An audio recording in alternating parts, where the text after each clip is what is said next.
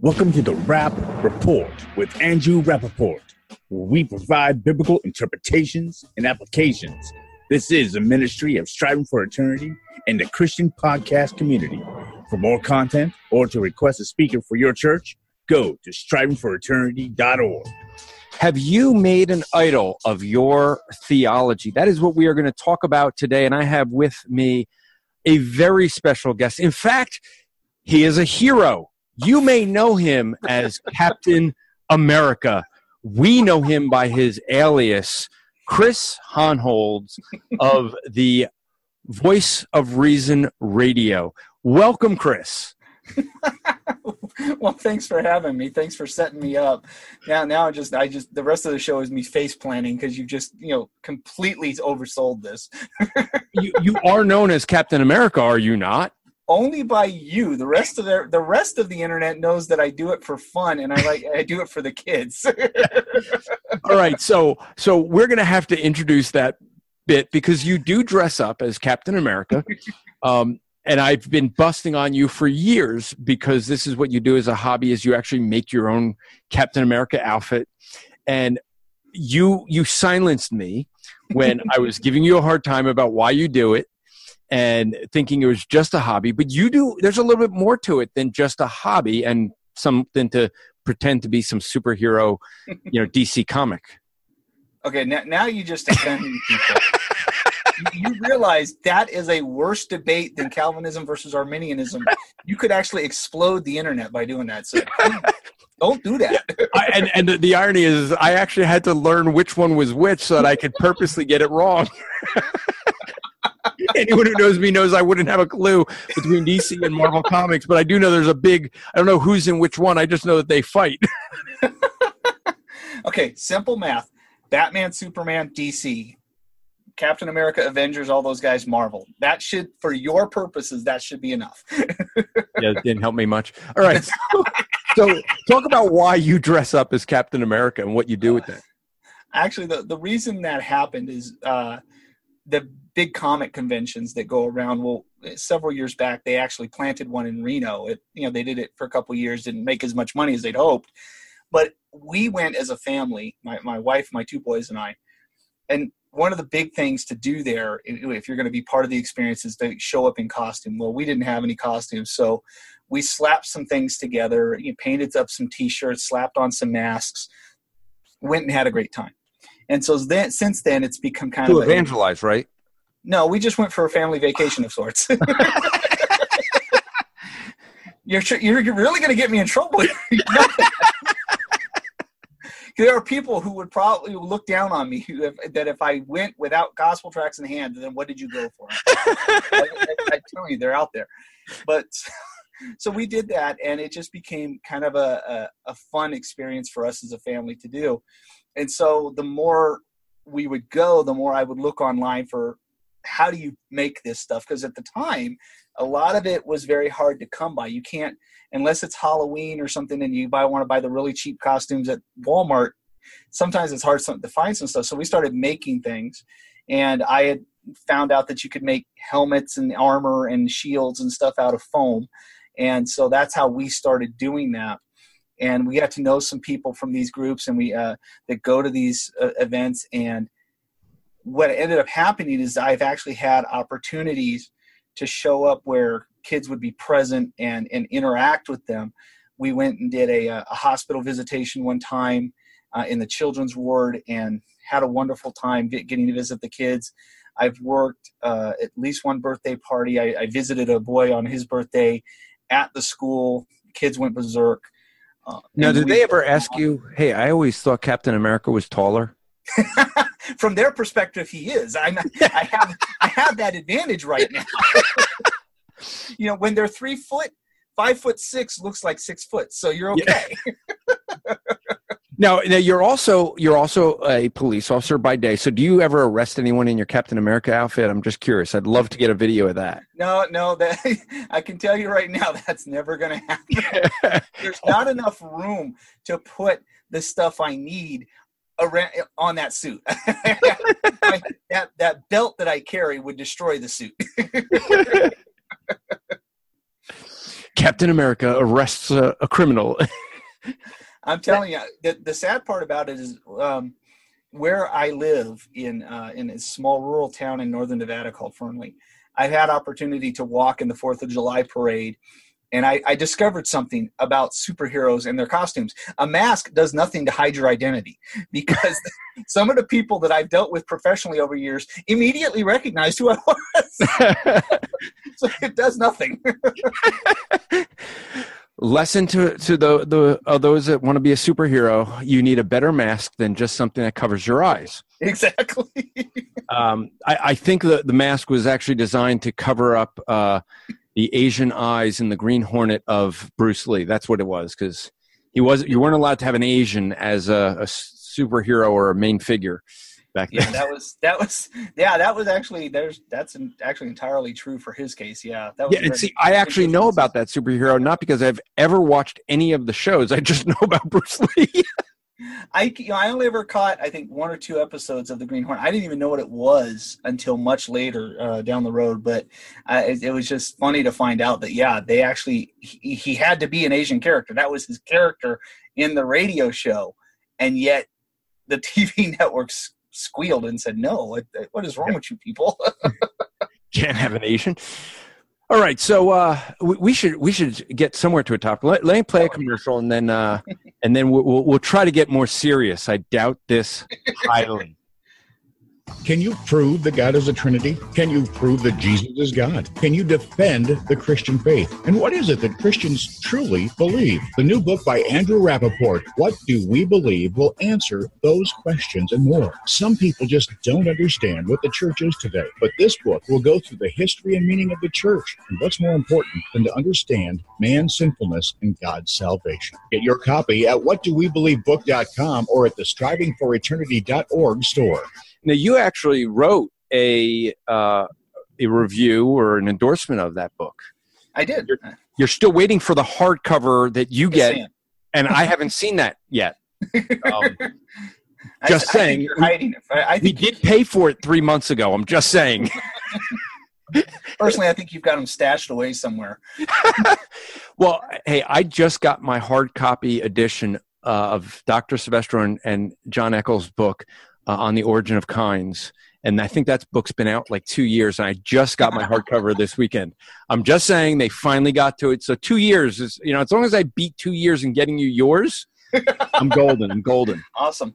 You know, to, and, and talk about a different book that you got. I, I'm still convinced. I, I whatever, however, I'm blaming you for this, oh, no. but I, I think you fixed it because we did a preacher's Bible giveaway and your co-host won it out of all the people, and he didn't have that many entries compared to some of the other people. Um, and and we we had, I, think it was like twelve thousand entries. Something ridiculous. It was amazing. Oh my god. Um, so we, we, we've I said okay, we got to do this differently because it was way too much work the way we were doing it before. So we're going to give another preacher's Bible away. This is a New American Standard Bible, very thick, very. Um, the pages are thick, so it doesn't bleed through. It's great. It's like a two hundred dollar Bible. Um, it will last generations. So you could take notes, and your grandchildren, your great grandchildren could see your notes. So it's one to be passed on. And we're going to be giving it away, but we are not going to do it where every share counts of the rap report. You, we want to encourage you to share the rap report with hashtag rap report, R A P P, so it's two P's. But the way to enter is to do one of two things. You have to either write a review on iTunes for the rap report or email us. And when you email us, you either give us a review, give us your thoughts, whether you like or don't like about the show. And the other thing you could do is if you could email us and give us some topics you want us to discuss in the future. So, writing a review on iTunes, sending us an email, that's the entry. But you still have to follow on social media. If uh, you have to follow either Andrew Rappaport, that's at Andrew Rappaport on, on Twitter, or the, the Striving for Eternity Ministries page on Facebook. Um, if you're not on either of those two, then email us and let us know that you'd like to, but you don't have either of those social medias. So that entry is going to go. We're going to draw the uh, winner. Uh, I think it July 1st, whatever that, that Sunday is, we'll, we'll announce the winner uh, that first Sunday in July, I think. So, uh, and if, if Richard Story wins again or Chris Hohnholz wins, we know they've been influencing the drawing. I'm, I'm just saying. Well, I, I can claim absolutely no interference whatsoever. There was no Russian collusion here because I wasn't even entering the contest. hey, look, the Russian collusion was was based on a forged document. I'm gonna I'm gonna have a document. Don't worry. Hey, listen, let, let's. you know, you introduced me to a podcast. Why, why don't you know? Why don't we get into the car to discuss the rest of the show? By all means. So you introduced me to theology driven and and they get into their car and they just drive around with this noise behind them um, and you know you're in, in nevada and i'm out here and it's good that we could both enjoy the noise um, hey you know it's raining out there by you though which is really interesting considering we're in a desert yeah well yeah you know but i'm waiting for you know what's going to eventually happen with those guys at theology driven we're we're eventually going to hear this on their show I mean, I'm waiting to hear that. I mean, eventually they're they're talking theology while driving, and we're going to hear that sometime, and then you know it's going to be like, you know, I mean, these things are going to happen. Well, I'm telling you, they they they set the bar for ADHD shiny object uh, on that show. I, you know, Rich and I, we can get distracted. We we actually had an entire show where we were off on rabbit trails so many times we never found a topic. But I thought that was every show. Wait a minute. No, no. I, I thought that show. was behind, the whole thing was behind the.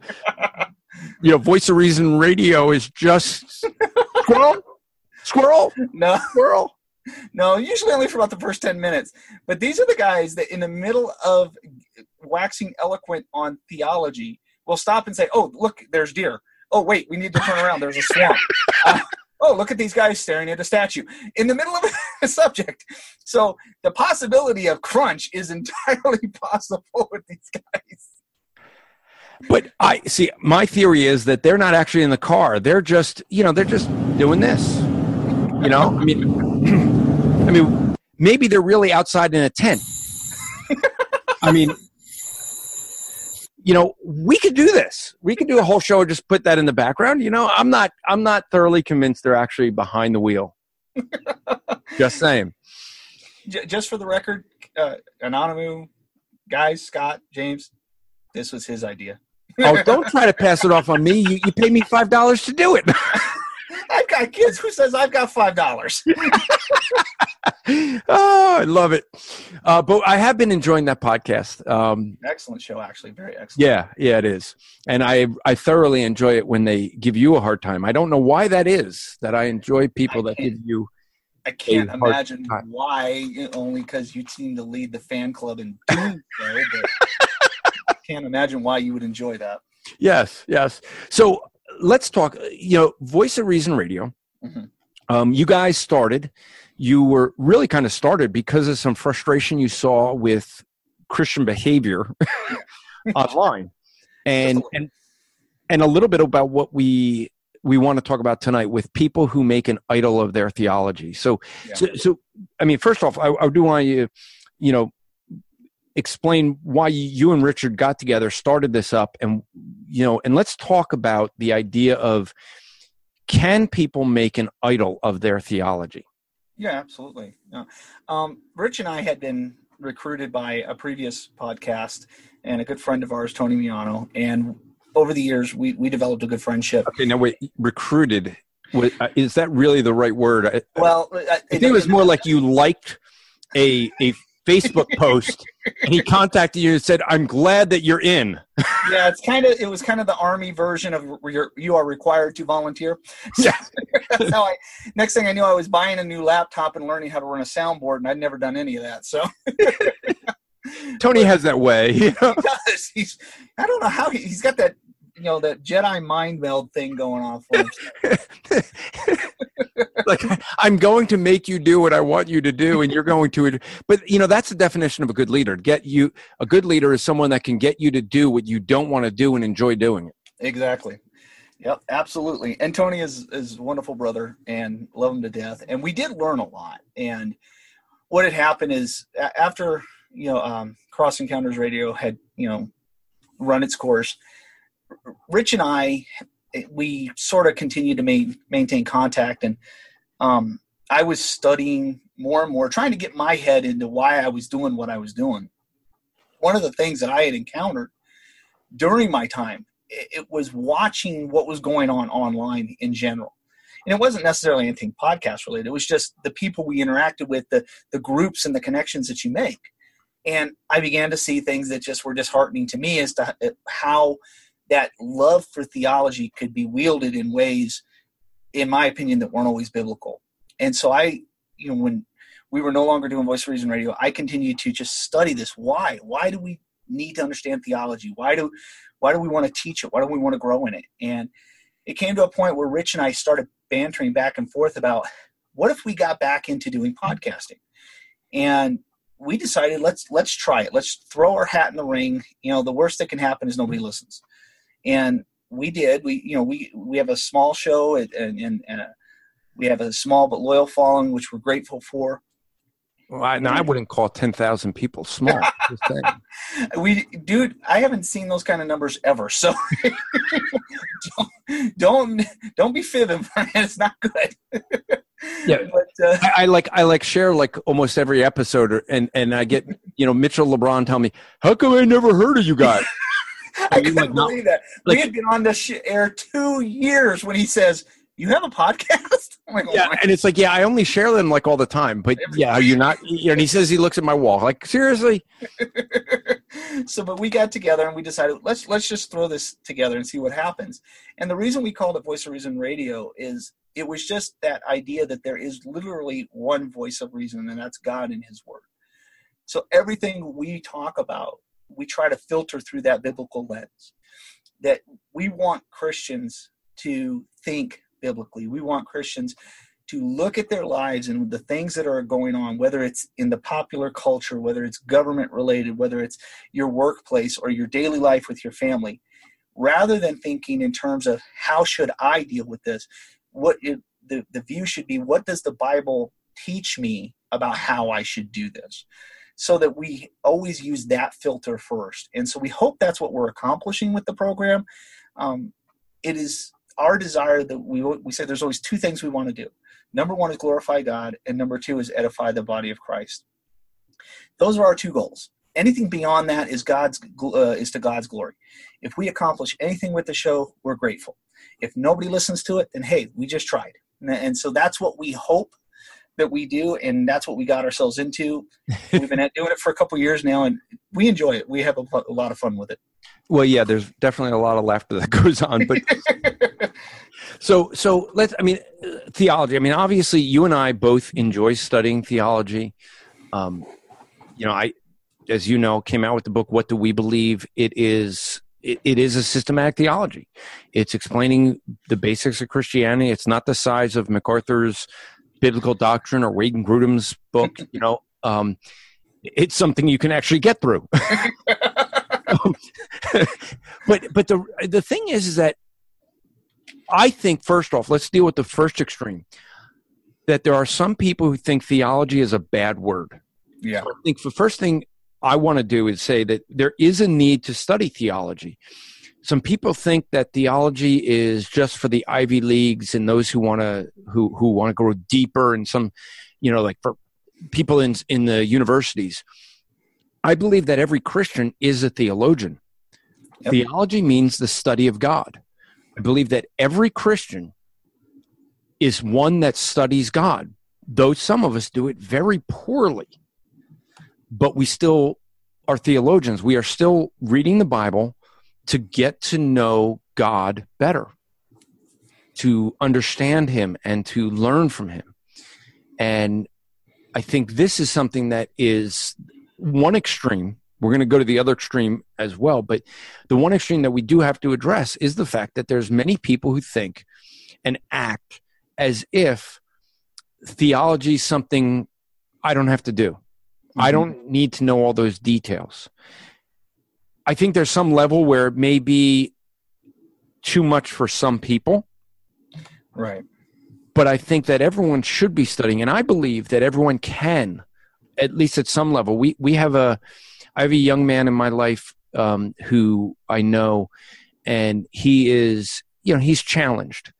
He doesn't have ability to understand a great number of things, but he was able to read through my book. Did he understand everything? No, but he he understood the the overall. He he was able to pick up a deeper understanding of who God is, that He's holy, that you know to understand more about how the bible was put together and and why we would hold to the books we hold to and you know he didn't understand maybe as much on biblical reliability but as we went through this and he he would read it he would he would tell me the things he's picking up and mm-hmm. things he's learning and he's not one that you would look at and say you know he's he's a genius. He's smart. He likes to read.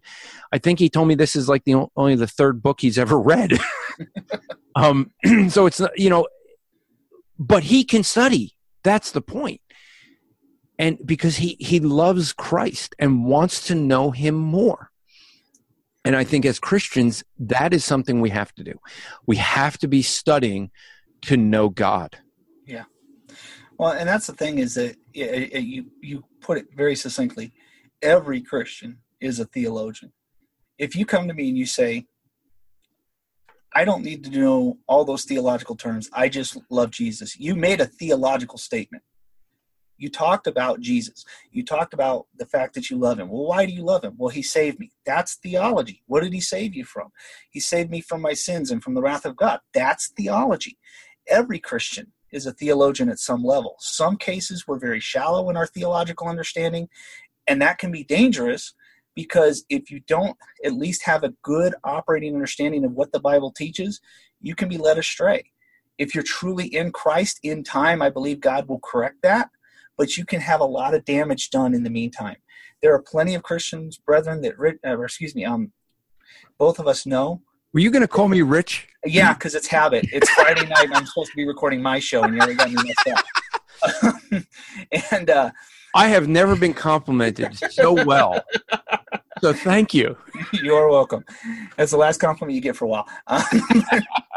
but uh, we know people that can come and talk to us about how when they first got saved, they were in, uh, you know, in a, in a Unitarian church. They didn't know what the Bible taught, so they were in a Unitarian church, or they were in a in an uber hyper charismatic church, uh, in a blab it and grab it church, or, you know NAR style church, and it was over time, as they studied the word, that God drew them into a deeper understanding of himself. And they came out of that. And, but how much damage that did in the meantime. And in, in the same way, a shallow theo, uh, theological understanding of the word, we can compromise where and how we walk and what we're saying and what we're doing as we walk and live in this world. So, no, we don't all have to be R.C. Sproul's. But if we learn from people like him, if we learn from those who are learned scholars, we read the books, we study the word, we're going to grow in our appreciation of what God has said. We're going to grow in our walk and make smarter and wiser decisions in accordance with God's word. And we're going to love the Savior who saved us from those sins. So, absolutely, every Christian is a theologian. You you can't just say well deeds not creeds. Well you just made a doctrinal statement. If you do that you just made doctrine. You just made a theological statement. So you are a theologian. Really lousy one but you're still a theologian. So so, so you're saying that when we as baptists say no creed but the bible we just made a creed. Exactly. So so so someone comes up to you and says look i don't i don't i don't need to know theology. I don't need to study all that i just love god because god is love did did they just make a theological statement? Yeah, absolutely. Scripture says God is love. Now, what does he mean by that? And what do I what do I mean by it? Well, he's likely saying God just loves me. He's going to he's okay with me. And that's a very poor theological statement. It's false. Especially from the LGTB person that I met this weekend that mm-hmm. told me that. Well, and that's the thing. It's it's a poor. What what does love mean? Because if he, you know his his definition of love is letting person do whatever they want. God's definition of love is god is love and, and and this is how he demonstrated his love in that while we were yet sinners christ died for us. That's how his love is demonstrated. So the person who says who you know uh, that supports the lgbtqrstuv movement I'm sorry i'm losing track of the letters. Uh, when they say that, and I don't mean to be insulting, but it is getting kind of monotonous, folks. Um, when they do that, they're taking a a man centered thinking that love, which has now been redefined to be an emotional, erotic, uh, you know, uh, feeling that you can be drawn to, and therefore, love is just you would do anything for that person to be pl- to be happy. That's how they've redefined it. But God has said, no, His love is that He who has a righteous wrath for our sin sent His Son to die for us while we were still sinning. So when that person says God is love, that person has no idea what he actually said because he's confessed truth, but without any basis, biblical basis for it, and so he's corrupted it. So, so even a statement like God is love, we we need to break that down theologically, and this is the thing of that we are theologians, because that statement, being a theological statement, needs to be understood biblically to know the meaning of what we, because there, I argue there is a false gospel of God is love. And, and just as you explained it, it's the idea that no matter how much I sin, God's not really holy. He's not really just. He's just merciful and he's going to love me. And he's basically going to be that horrible parent that spoils a child and lets mm-hmm. the child get away with anything that they want because that's what I want. And we sound like a spoiled child, not like someone who is looking for truth. Exactly. Exactly.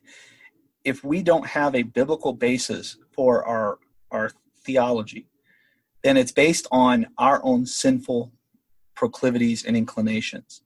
And so if I'm going to make a statement about who God is, I have to do it from how he's revealed himself to us, and that's in his word. And you know, so, we just had the, the uh, Equip Ohio conference, and afterwards we went and, and did some outreach, and there they had a uh, gay pride parade. But so it ended, and we came out after it was over, but there were still a bunch of them mulling around. I have never been hear, heard two things over and over ever as much as I did this past weekend, and that is God is love, and don't judge those, those, two things, and they're both theological statements. In fact, over and over again, I kept having to point out that Jesus, Jesus, the you know God, um, said in John seven twenty four, he gave a command to judge with a righteous judgment. He said, "Don't judge by appearance, but judge with a righteous judgment." We're to judge according to God's word.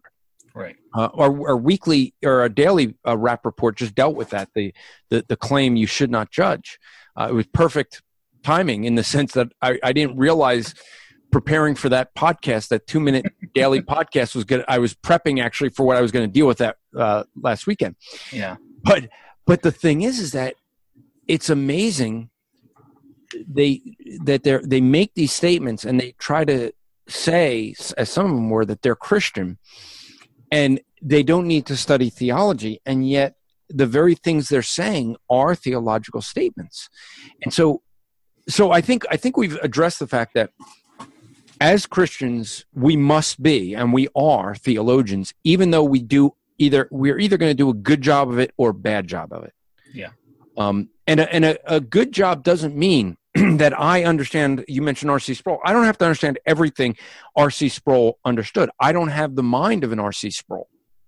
I have a mind of an Andrew Rappaport, and I can only understand to the level that Andrew Rappaport can understand, and I should excel to the to the most of my ability to understand God at the ability He has given me, not to the ability of someone else.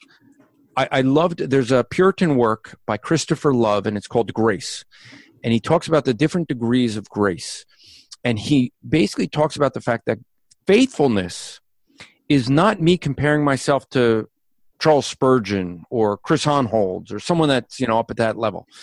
Um, it's it's the idea really of being faithful to what God has given me, to the amount of grace that God's given me in my life, hit the max. So as a theologian, I can only be the theologian that at the greatest ability I can be. I can study and push myself beyond what I think I could do, but I'm never called to be a John MacArthur or an R.C. Sproul, a, a Steve Lawson or anyone like that. God has gifted me to be able to understand a certain level. I want to get to that point and try to keep pushing it. But the goal is not head knowledge. In fact, I think Paul says that knowledge can puff up. Mm-hmm. The goal is to know and love my Savior.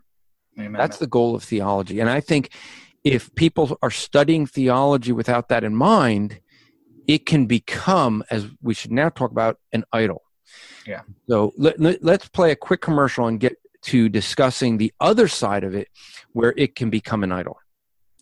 Ding dong! Jehovah's Witnesses. Ding dong! Mormons. Christian, are you ready to defend the faith when false religions ring your doorbell? Do you know what your Muslim and Jewish friends believe? You will if you get Andrew Rappaport's book, What Do They Believe?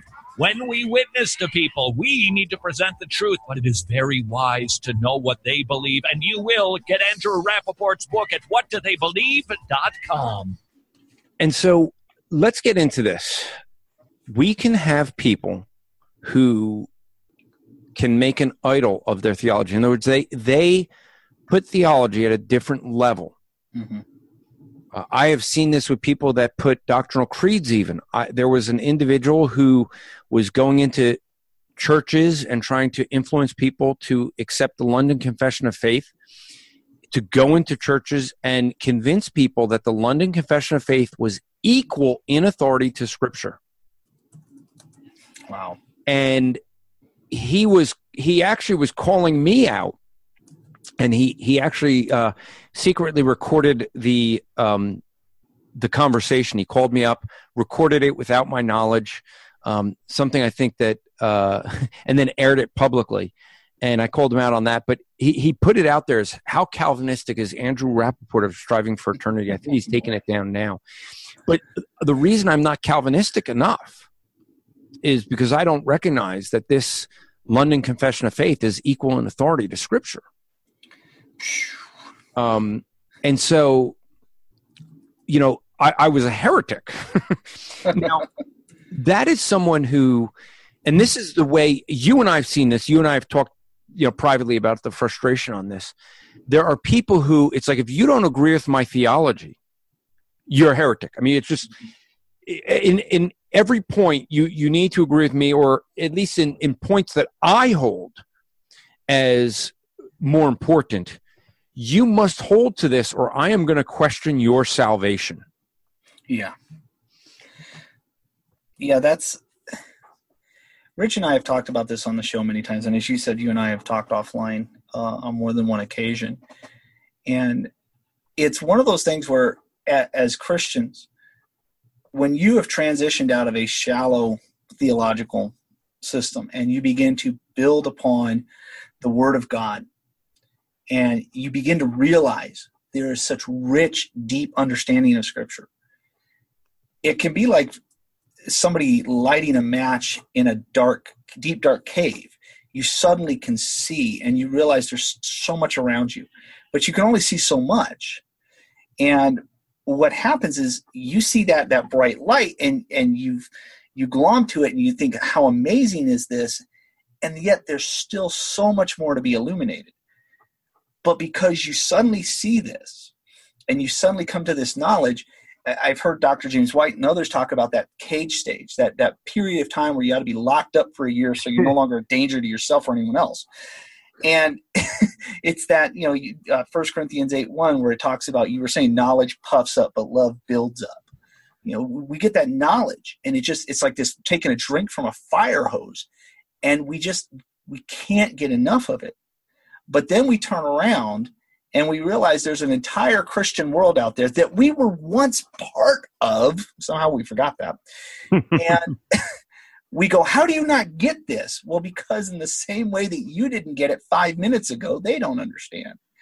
God was not was gracious to you. He did not strike you with a bolt from the blue for not understanding this theological doctrine and he was patient and brought you along and brought people into your life and brought scripture into your life and brought teaching into your life that brought you to this point. and he was patient with you but now you expect everyone else to know it too and that's where the danger is is that we we become so excited and we want everybody to embrace what the bible really teaches and, that's a commendable. But what happens is we forget where we came from we forget who we once were and we become very impatient. And we expect everybody to if i understand this then you better accept it. And that's where you, you hit that cage that cage stage that you can now become a danger to the body of christ because you are not showing grace where grace was once shown to you Yeah, I think that, and, and this is important. The fact that you see this, I believe, in every group is really, it's an issue of pride. mm-hmm. There's no other way to say it. This is a thing that you see, it, it, it- whatever denomination you may be in, whatever church you're in, let, let's go through some. If you are a charismatic, you have people that are charismatic, they might say they're saved, but at some point, the argument is they become, they get the second blessing. And now they, they reach some higher spiritual level. If you're reformed, you got saved, and, and then you you understood the doctrines of grace, and now you're you're Calvinistic, you're reformed. It's as if it's a higher level of spirituality. Right. If you are if you're a fundamentalist baptist you're a fundamentalist baptist and then you discovered the king james bible and now you have the truth. I mean, I, it's like i don't care what it is that what group you're in. If you're if if you are in the hebrew roots you realize that all these festivals are really important and now you understand all the festivals and you're you're now hebrew roots if you're in the you're flat earthers you were saved but then you learn that the earth was flat i mean it's an issue of pride okay i don't understand the flat earth thing all right that's I, just- I, I, I actually had some people suggest these are atheists that are pulling one massive Well, prank. okay. That might be true. I jokingly said when this flat earth stuff started, I jokingly said that it is probably some atheist that is just trying to show that Christians are gullible. And I was sent an article that showed that the I guess the founder of the Flat Earth Society is an agnostic. ah, And so I was joking, but I guess there was some truth behind it. I wouldn't be surprised. I really wouldn't be surprised. Yeah. So, But anyway. The thing is, there is pride behind all this. I mean, the, the issue that's underlying this is the fact that I want to feel that I know something you don't know, or Mhm. I know more than you, and that makes me more spiritual. So I can feel better about my spirituality because I'm more spiritual than you because I know something you don't know. hmm And then there's that next level where is more dangerous is if you don't believe what I believe, I question your salvation. Yeah, and we do see that more and more. I think, especially within probably more the conservative Christianity, uh, and especially in online circles, because the online community, I think it's just it, it. Communication online is great, but it is such a stunted form of communication, and it turns us all into knuckleheads that we think we we can answer everything with a 140 character tweet. Yeah. Um, yeah. Okay. Tw- let's just, Twitter is not the place for theological discussions. I'm just- yeah, exactly. Look, un- unless, unless, look, I am very much against meme theology, mm-hmm, thinking that I can answer everything theologically in a meme. No. Yeah. no, you can't. You, you theology can't. takes study it it takes investigation it takes research and it takes explanation. And a a however many characters you can do in a tweet now or in a picture it it, it just doesn't do it. No, in fact, most cases, what we're doing is we're being we're reducing it to bullet points, and we're using it more as a bludgeon uh, to to crack someone across the skull, um, virtually speaking, and and defeat them. So, in my opinion, is is one of the worst forms of trying to communicate sound theology. It has its benefits, like things being able to do what we're doing now with the with podcasting. um, it has its benefits to be able to share things, but it, for deep theological discussion, it's it's it's virtually useless. But what happens is within the, in my opinion, what I've seen, looking at the conservative Christian the- theological movement, where we recognize the Word of God is sufficient, it's inerrant, it is everything that we need for life and godliness. It fully equips us. And then we turn around and we look at what American evangelicalism, broadly speaking, has to offer. And we, I think, rightly recoil when we realize how rich the scriptures are and then what dunderheads are leading the theological movement people like andy stanley who now wants to unhitch the old testament oh. from the from uh, from christianity. Okay i may i may actually do a podcast. I'm seriously thinking about doing this. I'm gonna i'm thinking about doing a podcast where i i share what andy stanley said about unhitching the old testament and and just going through the new testament and see what we have to unhitch. Because here's the reality folks if you want to believe in what Andy Stanley said of unhitching the Old Testament from the New Testament and just focus on the new, every book of the New Testament except one refers to the Old Testament. Yeah. So the only one you're going to be left with is Philemon, and Andy Stanley probably doesn't like that because that's Paul writing about an escaped slave. well, it, which is so funny. Andy Andy Stanley wants to unhitch it, but what did Jesus repeatedly say? Have you not read? Read what? There was no New Testament yet. so yes. He's referring to scriptures, the Old Testament. Okay. so, so this is a great example, though. What we were saying earlier, the reason Andy Stanley can say these things and get away with it is because people don't know the theology. The reason you and I pick up on it immediately and recognize a problem is because we know enough theology to say, "Wait, excuse me, stop." Uh, much of our theology is based in the Old Testament. Yeah. How would we understand the things that Jesus is saying, Paul is saying, John is saying, Peter's saying, if we don't have the Old Testament, if we don't understand it. Exactly. The problem then lies with, as we were talking about, we get that, that pride monster that starts to creep up. And we look at what's going on in the broader evangelical movement.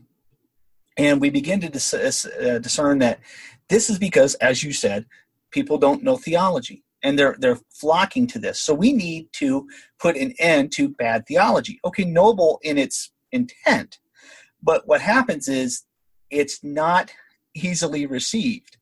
It takes time, as you said, study, research, prayer, uh, you know, the, the work of the Holy Spirit in sanctification to bring people to where, even where we are now, and we're barely scratching the surface of what the scriptures have to say. So we get impatient and so what happens is we just start lobbing those memes and those uh, bullet point uh, theological statements and just attacking anybody that has not yet come to where we are. And so you get somebody who doesn't quite understand why Beth Moore is a false teacher. yeah, yeah. Did you yeah, really I know. say that? Yes, I did, and boy, am I going to get in trouble with some SBCers. Um, but, uh, heaven help the SBC, and I say that as a genuine prayer. Oh they, man, they are they they want to make her the president. People there are people that want to, yes, and heaven help them if that ever happens. Well, um, I think I think that'll be the the escape route for all the conservatives. Then they'll they're going to have to. The, yeah, I don't think there's any there's any options at that point. You'll see the SBC split, but it, it, the SBC has embraced for a very long time a more shallow theological stance because they want more bodies in the pews. And so that's well, what's okay. But let's broaden, let's, for this. let's broaden it though. That's more than just the SBC. I think a bigger problem that we've had in American churches, and we've exported it around the world, is the church growth movement. Oh, absolutely. Um, what what um, happened with Bill Hybels when he and John Anchorage did that survey and figured out what people in the community, lost people in the community want in church. They did a survey and they said, let's create that for church. And they created a church around entertainment, not about spirituality. Mm-hmm. They did that on Wednesday nights. And they have since left that and said, we, this is a problem. And we kind of need to return to moving the main service on Sundays, not on Wednesdays. They, and they've eventually learned. But the problem is, is that they grew and everyone wanted to be that big church and it became yeah. well doctrine separates doctrine divides and it does but it also unifies yes doctrine unifies error from truth so those that believe the truth are unified so as much as it divides it unifies and people didn't want that doctrine. They didn't want that because they want warm bodies, paying bodies in the church. That's exactly it. And we see that. We, we, you and I, as you say, we see that. The problem is, is that it's not going anywhere anytime soon. In fact, that's that's the history of false religion since you know since they left the Garden of Eden. Every generation has had those who take a little bit of what the Bible says and tweaks it and tweaks it some more and tweaks it some more. And you've got false religion. False religion will always be with us until Christ returns. The problem is, is that we see in America the broad acceptance of false teaching, the broad acceptance of false teachers. And we want to be the heroes, there's that pride again, of putting an end to that. That's what I often see. And what ends up happening, as you pointed out earlier, you've got a lot of people who don't get it. They ha- they've been they've been uh, spoon fed pablum over the years, and they don't understand the deep and the richness uh, of, of theology. And so they're responding with what they know. They're defending their limited understanding of, of the Bible, and we become angry. And what ends up happening is we start seeing anyone who disagrees with any aspect of what we believe to be theologically true, even if it is true, as a reason to go to war. Because we we just we, everywhere we look, false teaching, false teaching, false teaching. Well, yeah, it's everywhere. We know that. Scripture tells us it's going to be. It says in the last days that there are going to be people who have itching ears that want them scratched, and they're going to heap up false teachers. So it, it shouldn't be a surprise to us, but we see it and we get angry, and then we begin to attack anything that even hints at false teaching. And then you get people who say, well, the London Baptist Confession is on par with Scripture, and you're a heretic if you don't believe it. yeah, yeah. And and let's okay. So let, let, let's take a break, and then after that, what I want to talk about is the idea of what we see, why it is you and I have such a concern with some people who it, who make an idol of their theology, who set it up as a standard of salvation, even but mm-hmm. let's talk through what it looks like and and how to recognize when people have done that. The good news is Striving for Eternity would love to come to your church to spend two days with your folks teaching them biblical hermeneutics. That's right, the art and science of interpreting scripture. The bad news is somebody attending might be really upset to discover Jeremiah 29:11 should not be their life verse. To learn more, go to strivingforeternity.org to host a Bible interpretation made easy seminar in your area. Now, is, is Jeremiah 29 11 your favorite verse? Chris? no, Chris? no, I'm not Israel. You're not Israel. Wow. Okay. So I, I actually think this is really, uh, you know, part of the problem, right? I think that part of the problem we have is we have a generation of people who don't know how to interpret the Bible. I, I, I think this is why it is so important. It's why we focus at Striving for Eternity on that. Because I think if people rightly knew how to interpret scripture, I believe, in my opinion, theology would humble us. You you kind of alluded to this earlier. Theology should humble us, not bring out pride. And if our theology, if our study of God is getting us to think highly of ourselves in any way, we're not doing proper theology. We're doing yeah. a bad job at it. Absolutely. I think proper theology should get us to realize how holy God is and how wicked we are. And we are immensely grateful that God would have anything to do with us. Amen. Amen. So, so you and I have seen this online. It's where we see it a lot. Um, let's describe some ways of how can we recognize someone who has made an idol of their theology what does it look like? And how can i want to get into how can we avoid those things? Well i think one of the biggest mistakes that i've seen and, and i'll give example from my own walk. Uh, for example evangelism. When i first kind of began to understand what biblical evangelism looked like thanks to people like ray comfort. Wait a minute wait a minute wait a minute. But you went to the comic-con and didn't evangelize you heathen yeah, exactly. but it was it was one of those moments where the, it was that light bulb moment that there I knew that the gospel was something we needed to get out there. I didn't have a, the, the slightest clue how. and having heard Well, the back of a parole car is a really good place that you have a captive audience. That's the problem. They they kind of frown on that when you work for the state. They, Yeah. they have Well, I, captive I have a friend of mine. He's now he's now I, I guess retired, but he for 20 years he, he's always said his fishing hole is his pol- pa- parole car, pa- patrol car, and uh, he he says he always has a captive audience, and you know they already know they've done something wrong and they're trying to get out of that. yeah, it's it, it's a it's a it's a tricky place to do it. It is, but it has been done on occasion. Um, but it was one of those light bulb moments for me. Now, I I am I'm a believer in doctrines of grace, but it took me a long time to get there. And I didn't go around beating everybody upside the head with a club when I understood because I under, I was amongst a lot of people who didn't believe it.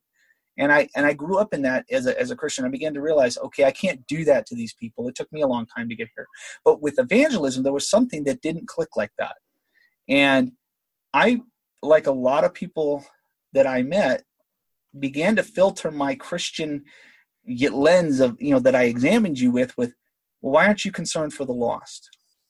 And it was this idea that, you know, we would we would hear things like Spurgeon saying, "Have you no concern for the lost? Then be assured you're you're not saved yourself."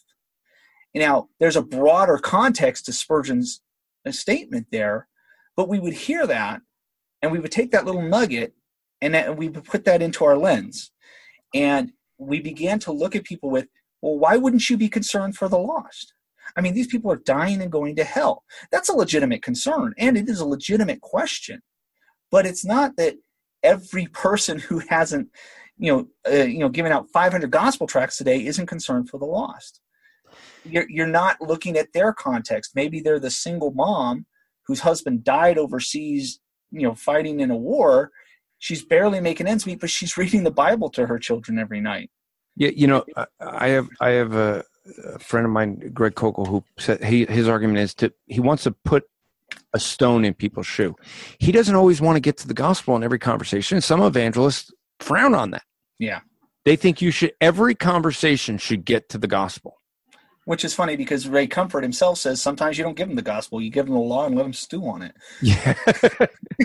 but it was just one of those things that we didn't when you don't examine how number one you got to that place from uh, of your understanding of theology. And number two don't consider that this is a person that god is working on and is bringing him up in sanctification is bringing him up in knowledge. And the, the assumption you build you have this built-in assumption if i believe this you should believe it too. You need to check your your walk. And that's what i that's where i begin to see began to notice it was as people come became more adept at understanding the scriptures and they had their their favorite theologians and their favorite podcasts and their favorite preachers they stopped thinking in terms of local church these are people i'm supposed to grow up with and started thinking in terms of why don't you want to know this or why wouldn't you want to accept this? And i think that's one of the ways that we do it is that we just do not think in a broader context of how we got there and how god is bringing others there now your favorite podcast is the Rap Report, right? um, I'm, I'm just checking. I mean, you, you don't look. You don't have to listen to the Rap Report to get to heaven, but why take the chance? I mean. Um, no, I mean, look. The, I think you you hit the nail on the head, and this is a thing many people forget. I've I've talked about this in in, in the past at times where people forget where they've come from, mhm. and you really hit it on the head. Is that it humbles us when we study theology properly to realize, wow, I didn't notice this before. I need to lovingly, caringly bring others along. That's called uh, what's that word? Um, discipleship. Yeah, that's the thing that we're supposed to be doing as Christians. Discipling others. What, what is it Jesus said? Teaching them everything I've taught you. That's right. You didn't know it at one point, and now someone God used someone to teach it to you. So teach it to someone else, but you do it not with a bat, right?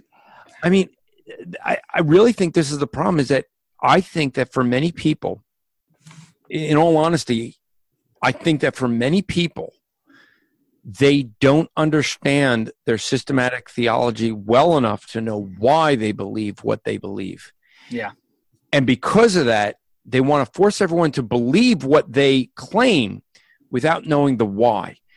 Because I think if you know the why, uh, you can reason through it when people ask questions or disagree with you. When you don't know the why, it's let me beat you up to in a, in agreement. Let me bully you into agreeing with me. Yeah. And and as Christians, we are to love the brothers, brothers and sisters. We are to disciple one another, to teach one another everything that we know, and we need to be humble about it. Look, uh, you know, I know you've heard me say this. I've said this many times. All of us, every one of us in our theology, are wrong. Mm-hmm. Every one of us in some area are wrong. We don't know where it is. If I knew where I was wrong theologically, I would change it. I don't know where those areas are. I will never be so happy to be corrected when I sit at the feet of Christ the second after I die and he corrects my theology and I know for sure 100% it's now corrected and it's finalized. Yeah. I will look forward to that day because I don't want to be wrong theologically. There are some people who can be corrected theologically and they'll change. There are some who will not. There are some who prefer to be intellectually dishonest because they they'll recognize there's a problem in their theology, but they won't change it because of pride. Yeah. And we need to put down our pride. It, it, it, when we have made an idol of our theology, we are no longer serving God, we are serving self. Absolutely and and here's another way that we've seen this done. You, you know, where pride takes that theological knowledge and uses it as a, as a broadsword. How many conversations have we seen where it's not you can tell the person is not concerned about discipling the person who has an incorrect understanding. They are concerned about winning an argument. Oh yes. We we see this especially online. I, and I, I firmly believe many of the conversations that we have online would not likely happen in the same manner if you were sitting down at a lunch table and having a face-to-face conversation. There, there, there's, some, there's something about the internet that even with you use your real name, and yes, Chris Hohnholz is my name. I couldn't make that up. Um, yeah, but, but Matt Slick. I mean, would you? I got to tell you, man, some, some days I wonder about him.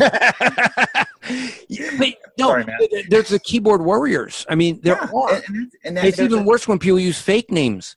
Oh yeah, people going under a fake name so that they could they know. There was a guy when we did Slick Answers. Matt and I used to do that, and you you're aware of that, right? We used to do mm-hmm. a weekly show. We'd have people come in. We had a person come in, and he would not give his real name. And his argument was that he didn't want people at his work site knowing what he does online. And that that should be a huge concern for you if you're doing that. The internet provides so much anonymity, real name or fake name. And if you have to hide your name so you can act in that manner so that you don't get fired at work, well, no, I, I, yeah. reconsider what you're doing.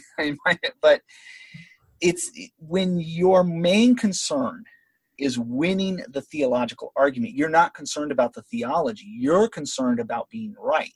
And then that where is the focus? Is it to draw that person in a closer relationship and a closer walk with Christ?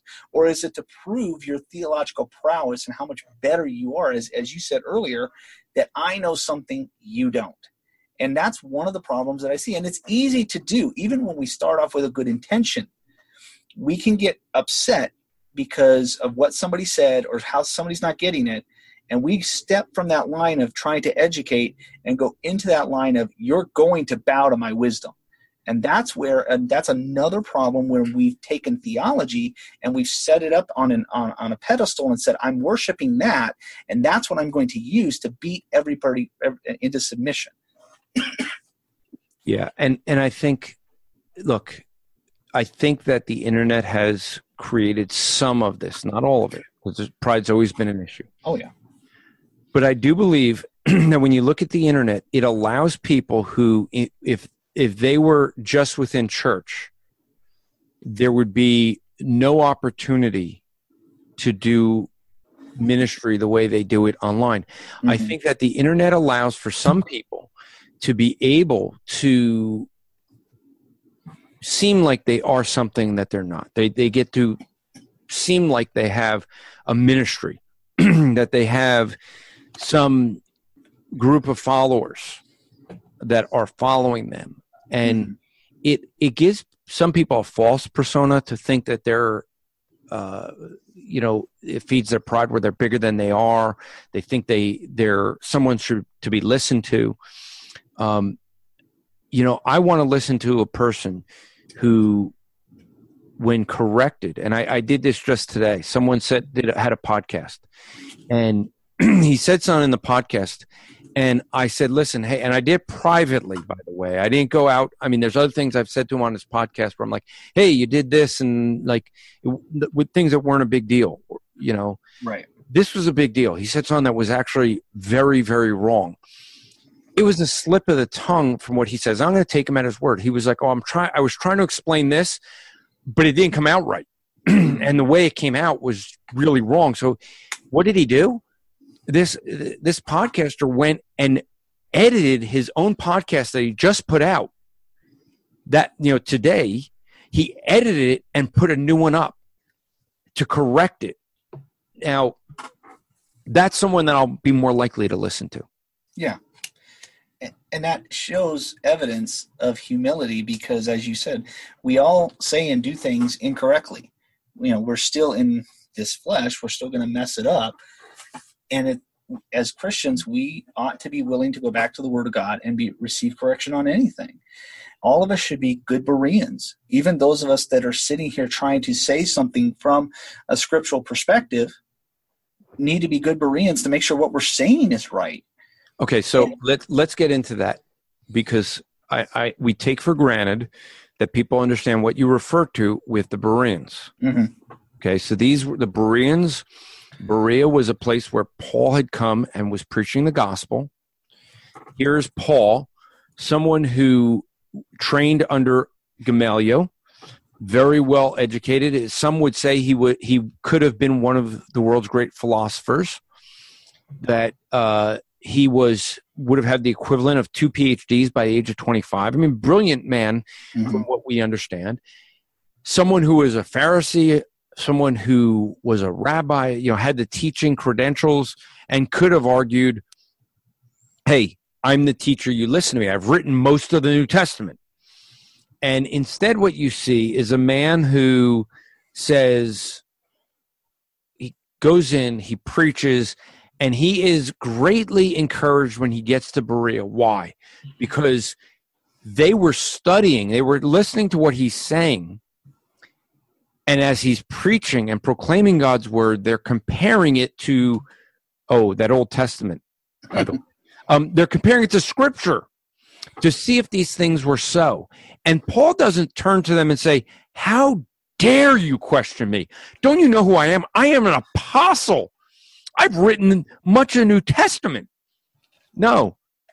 He praised them for challenging him with scripture and studying them every day to see if the things he said were so. Mhm. That's a commendable thing. And any man, any pastor who thinks he's above correction is in sin. Absolutely. They've made an idol of their position. If you think your theology can't be questioned, you've made an idol of your theology. I mean, this is how, how to recognize it. If someone comes to you to correct you or your theology, and you act as if your theology or your personhood is is beyond criticism, then you're acting in a position of pride. Pride is deceptive. Pride always covers itself so that it says, no, it's the other person, it's never me. And that's why it's so hard to detect within the self. It is self deceiving. You have to notice it in others. So if someone tells you that you're being prideful, you should give it serious consideration. If you are acting in a way where, as if your theology cannot be questioned, then you're acting from a position of pride. I believe what I believe is true because I have studied it. and I've come to the conclusions. Is everything I believe true? No, it's not. There's areas that I'm in error. I just don't know where they are. Now, any area where I disagree with Matt Slick from Carm, I'm right. I'm just saying for the record. Any area we disagree, infant baptism, gifts, covenant theology, I'm right. He's wrong. I'm just saying for the record, okay? Uh, fortunately, I know Matt's not going to listen. So someone's probably going to send it to Matt and be like, you know, that's okay. Matt does FaceTime live videos calling me ugly, so pe- just so that people will send it to me, be like, Matt called you ugly. My response is, Have you looked at him? I mean, seriously. That's well, like the pot calling the kettle black. Now, see, I don't, I, I don't understand the, you know, the, the, the, the problem between you two because every time Matt mentions my name, I'm his hero, and I, I, because somehow I rescued him well, in the middle of the desert. So, both of us view you as our hero for different reasons. you actually acted as a hero, and I just say that you're Captain America. But I, I argue, actually, honestly, you're a hero. And, and, you know, and you, you know, I've said this. I honestly say you're a hero because of what you do and your day job. Yeah. Uh, I, I have a lot of respect for all people who act as first responders, especially those who put their life on the line to protect those of us who don't have to. um, and, and, that's and that's why you know I, I, my son knows this. My son now does this, but which I'm glad. It's one of the things I like. Uh, my son knows he's grown up watching me do this, and uh, when I see a police officer or military uh, go into a coffee shop or, or any place, I will, you know, they're buying coffee or whatever. I will buy them their coffee. They're they're protecting me. Uh, I will do that as a citizen of this country to show my appreciation to them, especially to those who uh, police, military. We've seen more so the police lately have come under uh, constant criticism yeah. Uh, for doing their job. And and I believe that that's going to make them, and we, we could do a whole podcast on this. I yeah. believe that what ends up happening is that the pressure put on police officers is going to make them under greater stress, greater tension. They're going to be more likely to make a, a, a split second mistake. And then everyone's going to jump on that, and it's only going to cycle and be even worse there you know I, I, I enjoyed watching the guy one of the founders of the black lives matter who they went out with the police and mm-hmm. they put him on you know a thing where they'd have civilians and criminals jumping out from cars and stuff you know pop-ups yeah. and and they this guy had to make a decision and more often than not he shot civilians and he ended up walking away realizing that in a split second decision it is hard to process what you can process after the fact Okay, I'll get off that soapbox. Sorry. uh, let, let, let's play a commercial and then try to wrap this up and play a game. And uh, I'm gonna I want to uh, you know play a commercial for a new book that's just come out this month, actually this week. Looking for strategies that will help you engage in meaningful conversations with members of the Mormon Church? Well, if so, take a look at Sharing the Good News with Mormons, a new book produced by Harvest House Publishers and edited by Mormonism Research Ministries Eric Johnson and Sean McDowell. Sharing the Good News with Mormons includes 24 helpful essays from two dozen Christian apologists, scholars, and pastors. Pick up your copy at the Utah Lighthouse Bookstore or order directly from MRM.org. You can also get that book at strivingforeternity.org. If you're listening here, I encourage you to get it there because, well, that helps us at Striving for Eternity. Um, and so I'm one of the contributors. I'm one of the 24, along with Matt Slick. Uh, Sean McDowell has written. Uh, Bill McKeever, Eric Johnson, Sandra Tanner has contributed to it. Many names that, if especially if you study anything with Mormonism, you know it's it's a great book, even for people that don't look to reach out to Mormons, just because of the fact that you have 24 different tactics that people are using to reach lost people and it may give you some ideas on what to do. And my um, I, I would have loved to have done Matt's chapter on textual criticism, biblical reliability, um, but I was only allowed to write one chapter. He was only allowed to write one chapter. So I my chapter is on open air evangelism, something that I do more than Matt does. So um, and and Bill McKeever, uh, sorry, Eric Johnson really thought that I, I'm one of the better ones at that um, that he's seen. So he had me do that.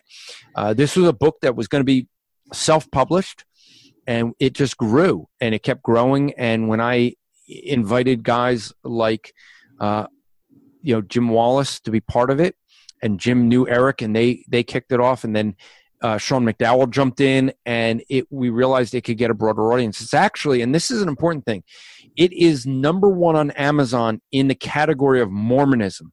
That is huge. In other words, people that are looking for books on Mormonism on Amazon, this comes up as number one. Wow. And so I encourage you, if you've read that book, write a review on Amazon. I, I should encourage you to also do that for What Do They Believe and What Do We Believe, my two books. But uh, let's keep that at number one on, in Mormonism. Uh, but I encourage you to get that book and um, read that. You the nice thing is each chapter is short. You don't have to read every chapter. To, you could read every chapter is completely independent and written from, by a different person. So um, you'll get a lot of different ideas and, and different ways to evangelize people.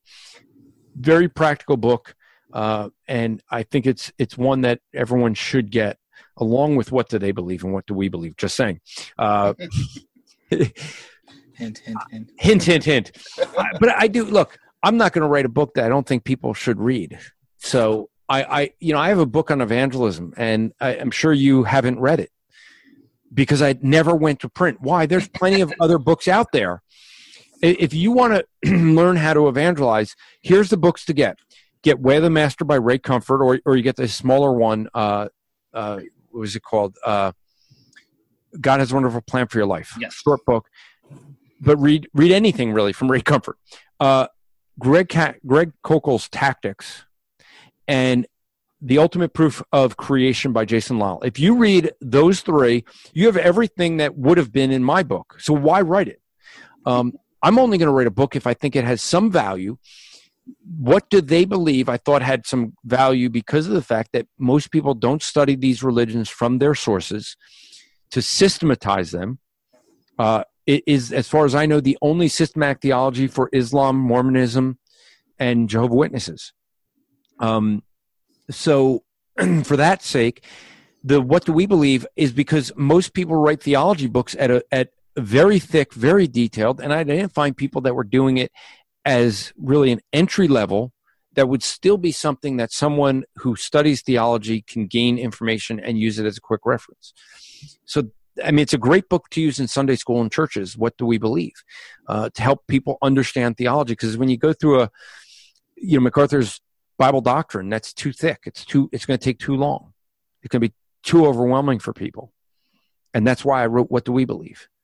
So, all right, I'll get off that soapbox too. Are you you ready to to play a little bit of a game? I think you have a fallacy for me, so let's let's play a game.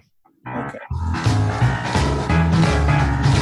Now it's time for name that fallacy.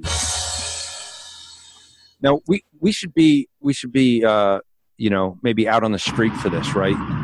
you know, just saying for those guys driving their theology away. Um, all right. So you had a fallacy uh, earlier Yes. for me. Well, the the fallacy would be this: if you claim to be a Christian, but you do not desire to know and understand and love systematic theology, I doubt that your your profession of faith is genuine. and, and this is one that as we've talked about in this podcast we've we've heard from people we've seen people argue this i think this closest would be what's called the no true scotsman fallacy Mhm. Uh, it's also called the appeal to purity. It is an informal fallacy which attempts to protect the universal generalization of counterexamples uh, by changing the definition in an ad hoc fashion to exclude the counterexample. So rather than denying the counterexample or rejecting the original claim, this fallacy modifies the subject of the assertion to exclude the specific case or, or others like it by rhetoric without reference to any specific object or rule. Now, this w- originated actually by the British philosopher Antony Flew, who though he was known as a well known atheist, before he died, rejected atheism for theism but still died and went to hell because he didn't believe in Christianity. He just believed that in the end of his life, he realized God must exist. But in his 1971 book, An Introduction to Western Philosophy, he's the one that created this no true Scotsman fallacy. Previously, it was just an appeal to purity. But sometimes names are easier to remember, and no true Scotsman is easier. But he he had given he, the history of his of this with him was uh, he gives a uh, from his book. He says, imagine uh, Hamish McDowell, a Scotsman, sitting down with his Glasgow Morning Herald and seeing an article about how the the uh, Brighton sex mechanic sex uh, strikes again, and Hamish is shocked and declares that no true no Scotsman would do such a thing. The next day, he sits down to read his Glasgow Morning Herald again, and this time finds the article about an uh, Aberdeen man who brutally who, whose brutal actions make the Brighton sex mechanic seem almost uh, gentlemanly. This fact shows that Hamish was wrong in his opinion, but is uh, but is he going to admit this? Not likely. This time, he says no true Scotsman would do such a thing. So that that's where this comes from, and it, it is the idea, and the way you end up seeing it is someone will will say no true whatever would believe. So in this case, no true Christian wouldn't study their theology or have my position of theology. Now, this I, I will say this with this fallacy. This is a fallacy that gets used against Christians often. Christians often get charged with this fallacy when we say, when someone claims, Well, I used to be a Christian, and we say, No, according to Scripture, you never were a Christian. You can go back and listen to the rap report Dailies, uh, the two minute edition, I think a week or two ago, where we dealt with the argument that atheists make when they say, I used to be a Christian. And they use it as a claim, as, as a, in a different fallacy. They use it as an appeal to authority, having never been a Christian and claiming that because they used to be, they have some authority. Now, we hear this when we say to them, well, they, they were never a Christian. But there is a definition of a true Scotsman someone who is born in Scotland. Mm-hmm. And so, if you have a definition that fits the membership of that group, saying someone is not a Christian when they don't fit the biblical definition of what a Christian is is not the true Scotsman fallacy. Okay? The true Scotsman fallacy is one of these fallacies that is often misused. Okay? And I want people to recognize that. It is properly when you try to argue to reject or deny counterexamples given so you make someone makes a claim you give a counterexample. The object of the no true Scotsman fallacy is to reject the counterexamples or reject the original claim by modifying what defines truth for this person. So, no Scotsman would do this. Well, no true Scotsman would do this. So now the thing is to say, well, the person must not be a true Scotsman if he would do this as in your example, he wouldn't be a Christian, a true Christian, if he believed this or didn't believe this. Right. So that would be that fallacy. Yeah, and, and I agree. We we see it way too often. It's it's become something of a just a way to dismiss what somebody has to say and not have to to work through it. And unfortunately, fallacies like this are far too common, even within the Christian circles.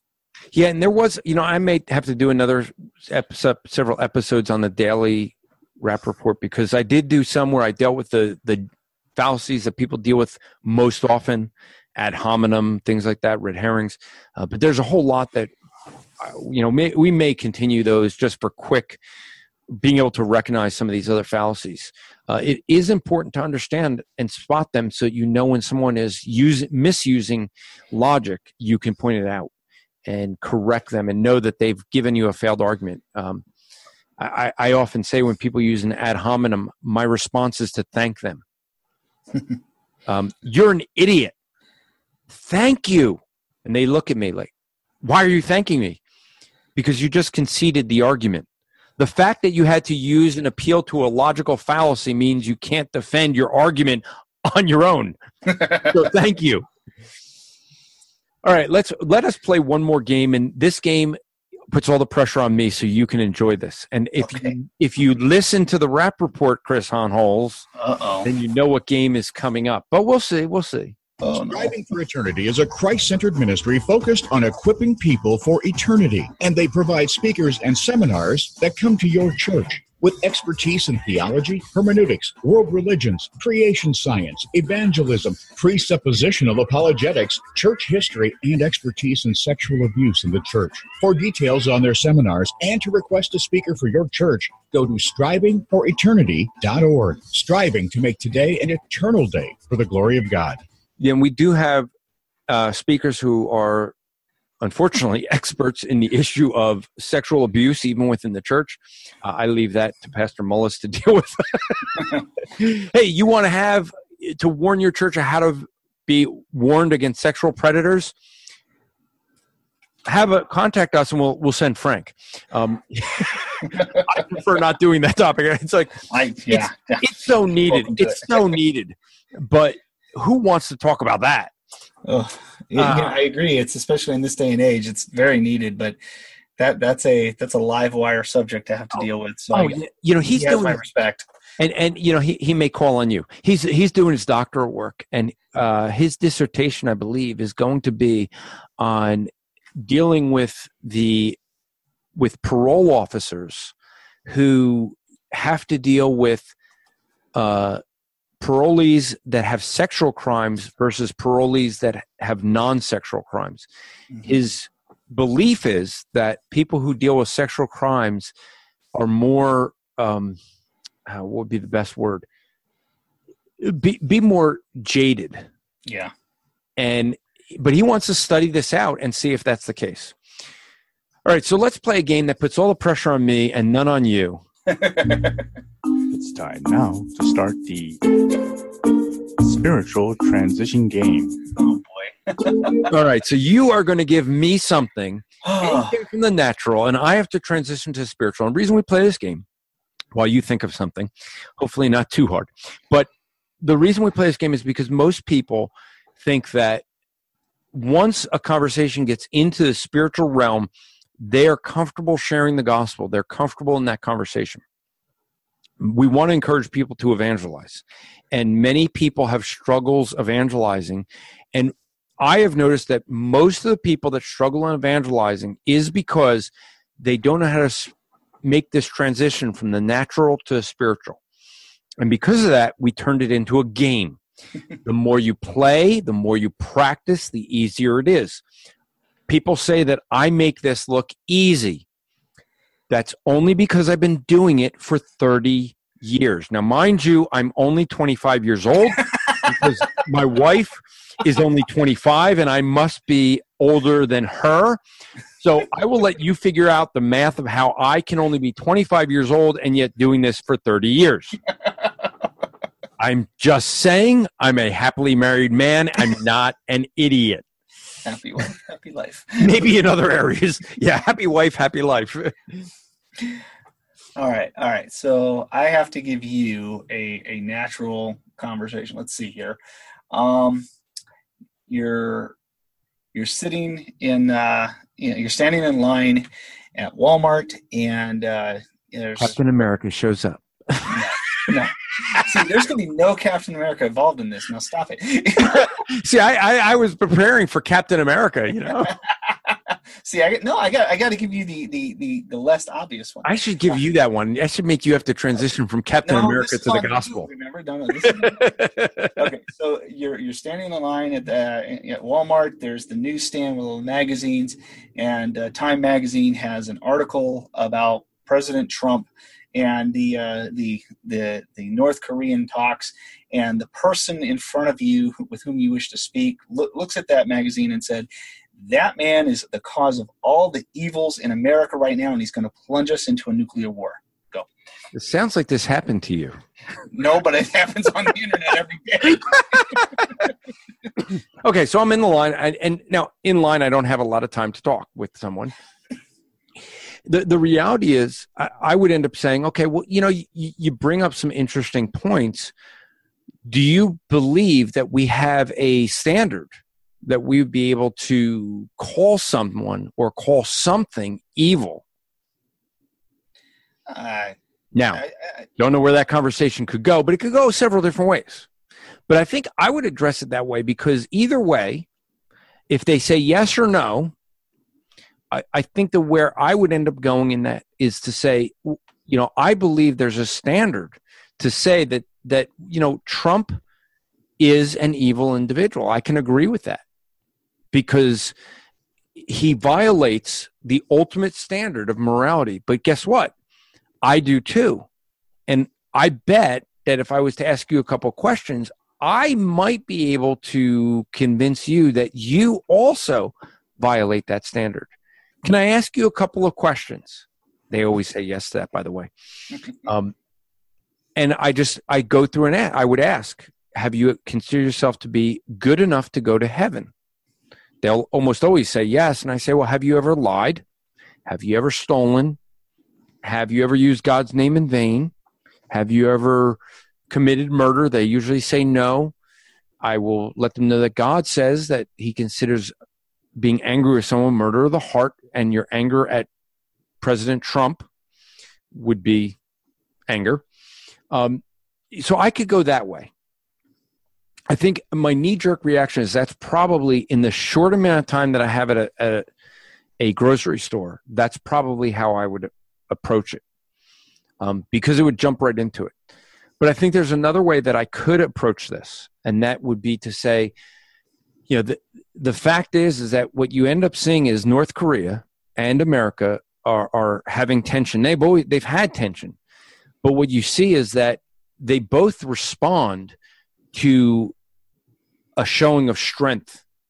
And what many people would see as, as evil and wicked and causing problems uh, as we saw with President Reagan, was actually someone displaying strength so that they could bring someone to the bargaining table.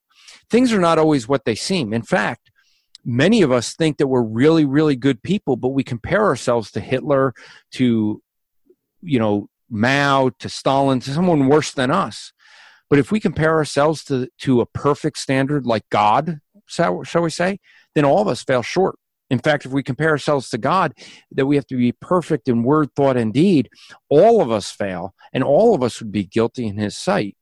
And we would need His grace. And you know, God provided that grace. God Himself came to earth, became a man, died on a cross as a payment of sin, that though you and I violate God's law, He paid the price and we could be set free that if we turn from trusting ourselves as a good person or trusting our, our good nature and trust what Jesus Christ did on that cross, we can have the forgiveness of sin. So that's two ways that I'd end up doing it. I would probably in the in the grocery store do it the first way because it would be quicker, less t- to discussion or, or a need for for dialogue. But if I if if I continued that conversation, I'd do it the second way, knee jerk reaction. Now, maybe I do it a third way when I, when that actually happens.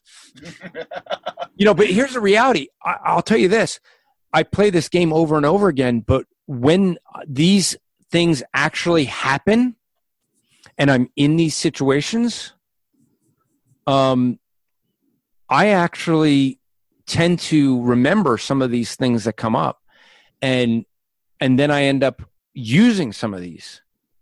So that does become a thing um, you know that uh, that that you know as we're going through it, we end up discovering these things come back in our memory. Mm-hmm.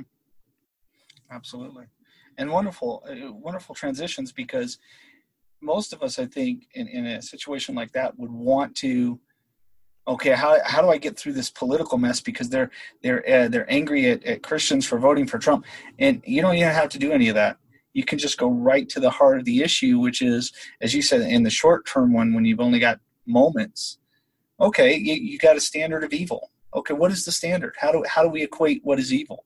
And that's such a wonderful way of taking it out of the highly charged discussion and taking it right to the heart of the matter. And that person is not even going to expect that kind of conversation. They're they're wanting to argue about a, a, president that they don't like, and you're taking it and going right to the the issue of their conscience, which I think is is the best way to to avoid what can become uh, just a mess of, an entanglement, and you never get to the gospel. This says, okay, I get what you're saying, but here, let me come around this way and let's talk about this issue. And and you know the thing is, is that the the more you play this and they play it with other people, you end up realizing that there's multiple ways of um of of hearing different ways that different people are going to address it. And you know what? I may like your way better, and I may remember your way when the when that actually comes up. Mm-hmm. All, right, all right, so so let's wrap up. Um, is there anything from the podcast that you want to share? Anything that um, either on this topic or what's going on with Voice of Reason Radio? You guys have a blog site you haven't mentioned yet, so maybe mention that and uh, and then we'll close out. Uh, well, just first off, thank you for having uh, having myself on here. Uh, I would have loved to have had my brother Rich on tonight. Uh, his back's bug- bugging him, so he wasn't able to. Uh, He's a sinner.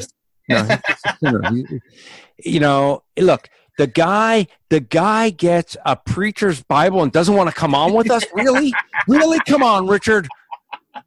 Well, and, and part of and I know that all I got to do is stay far enough away that he doesn't get out of that wheelchair and beat me up. oh, oh wait. you know what? He, he he did he wouldn't have to. All he's got to do is send his his little uh, his little granddaughter Tater Bug after you, and she she'd she'd thrash you. So,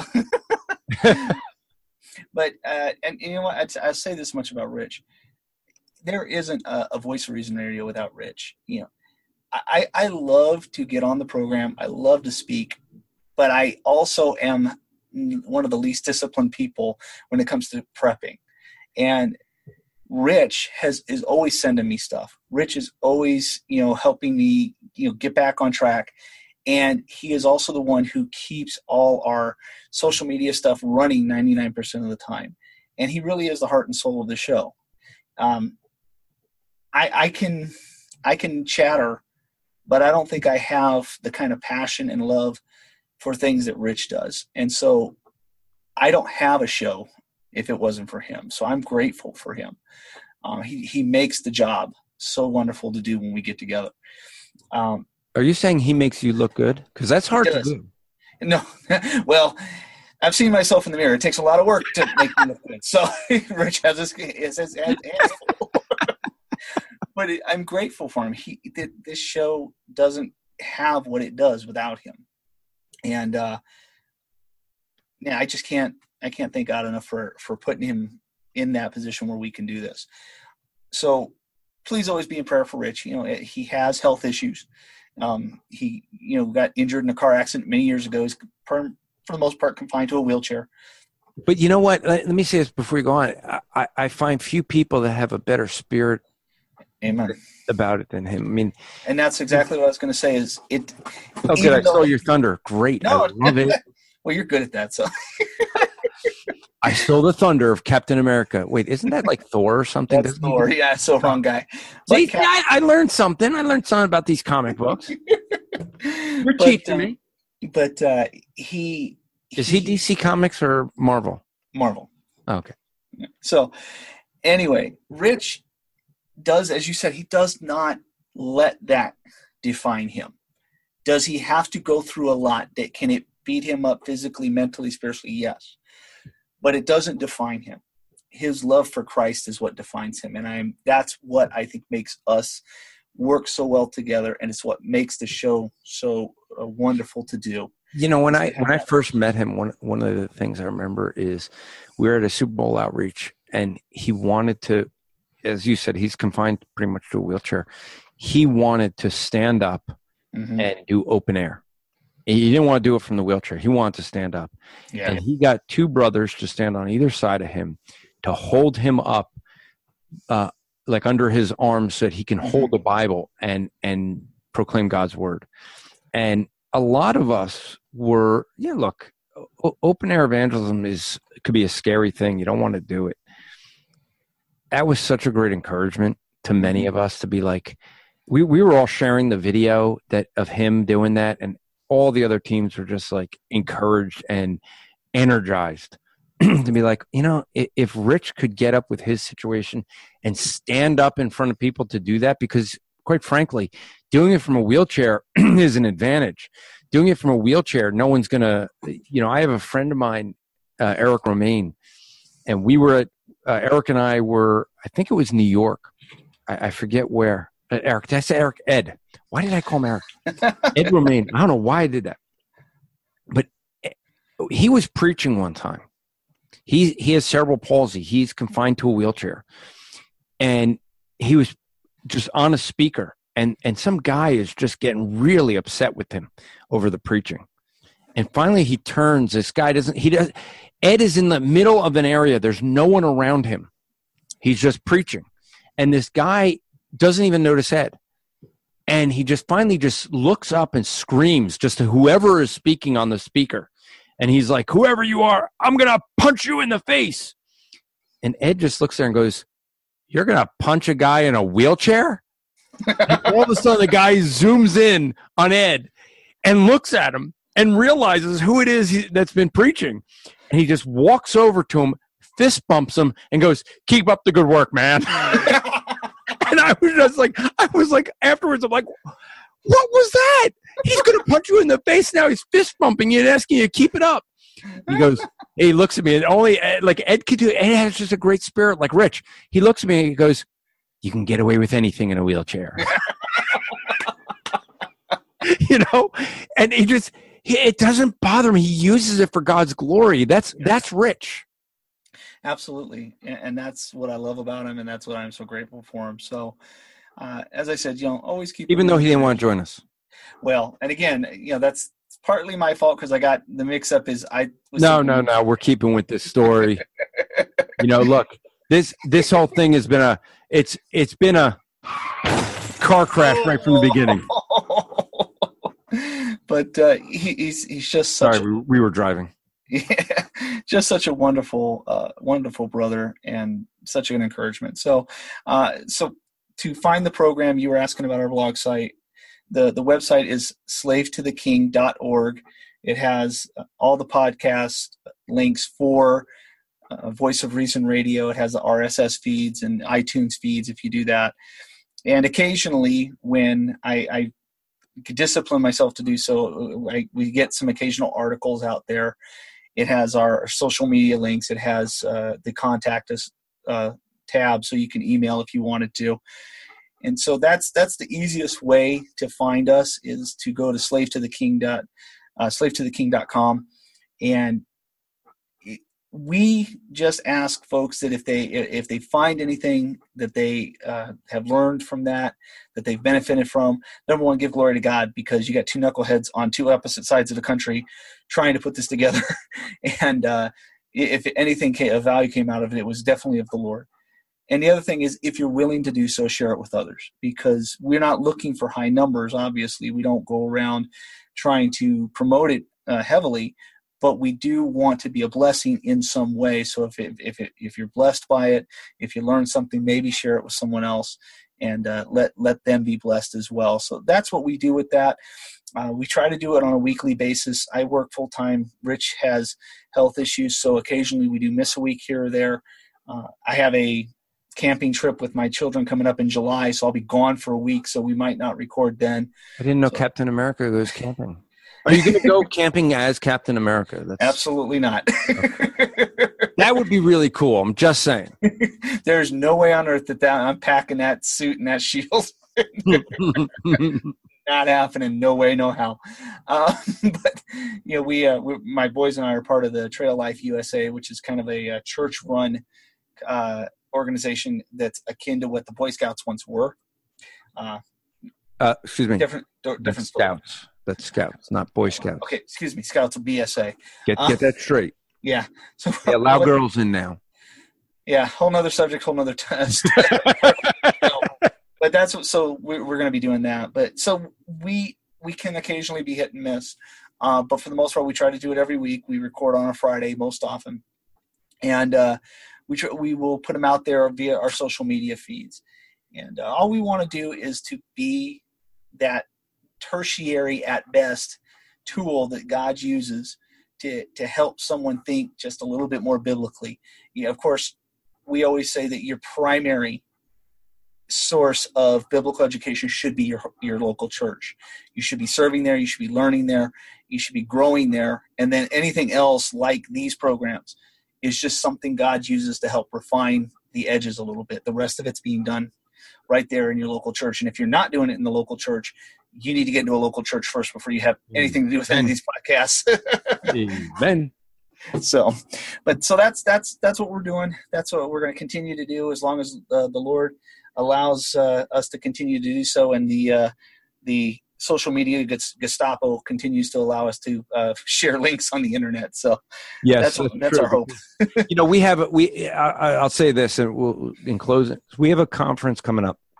You can go to equipjersey.org, and the reality I've noticed is that Facebook is not sharing, not putting it on other people's news feeds when mm-hmm. we share it. Um, and so we we do need help with that. If if you could go to equipjersey.org, even if you're not planning on attending, can you share that to get the word out? Because the reality is that we they are limiting the number of folks that will see it from us, mm-hmm. and it it is something that we as Christians need to band together, promote one another, cross promote. It's a crazy idea. Christians like Christians. Um, you know, me having Chris on talking a lot about his show, huh? Crazy. Uh, I'm not, you know, but uh, I do want to encourage you if you're listening to this and you don't subscribe to the Rap Report, think about that.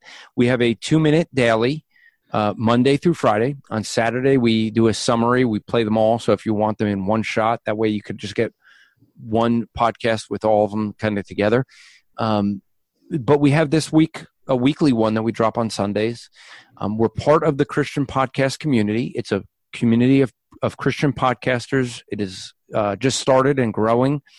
And you're going to see a lot of right now. It's the Rap Report, Theology Answers, uh, Theology Girl Gals may be coming, and the other one that is planning on coming over is Justin Peters of Justin Peters Ministries. And we have some others that we're talking to to get uh, to do. And what we want to do is just promote one another and to encourage one another. I really think that this is what is lacking a lot within Christianity is this idea of promoting one another versus promoting ourselves. The internet has gotten it where everyone needs to promote self. Um, and I think that uh, if you if you think this has been valuable to you, please share it with others. Please write us a review on iTunes. It doesn't actually help us to get ratings in any way, uh, though people will say that. um, it just helps to encourage us to know and encourage others who may be listening, who may want to listen to to see what you think about us. So, uh, if you could do that, um, it doesn't help us get any more rankings, ratings, or anything like that. Um, uh, the misnomer of of many podcasts that say rate us because it gets us better. No, it doesn't. So iTunes doesn't look so much at it unless you're getting tons of them uh, in a short period of time. Then it gets in news and noteworthy. But it's not because of what you're saying; it's because of how many. So uh, I think that's the only difference. So with that, Chris, I want to thank you, Captain America, hero of um, of the land, at least of Nevada, as you act as as a police officer and helping us. So we we thank you for your service, and uh, I thank you and Rich for Re- Voice of Reason Radio. It has been a voice of reason um, in many topics uh, that you guys have dealt with. So I, I want to thank that. you for coming on. I appreciate it. Thank you for having me on. It's been a blast. I love it. We do usually do have a lot of laughs. I'm just saying. Just a few. Just, just a, few. Just a few. This podcast is part of the Striving for Eternity ministry. For more content or to request a speaker or seminar to your church, go to strivingforeternity.org.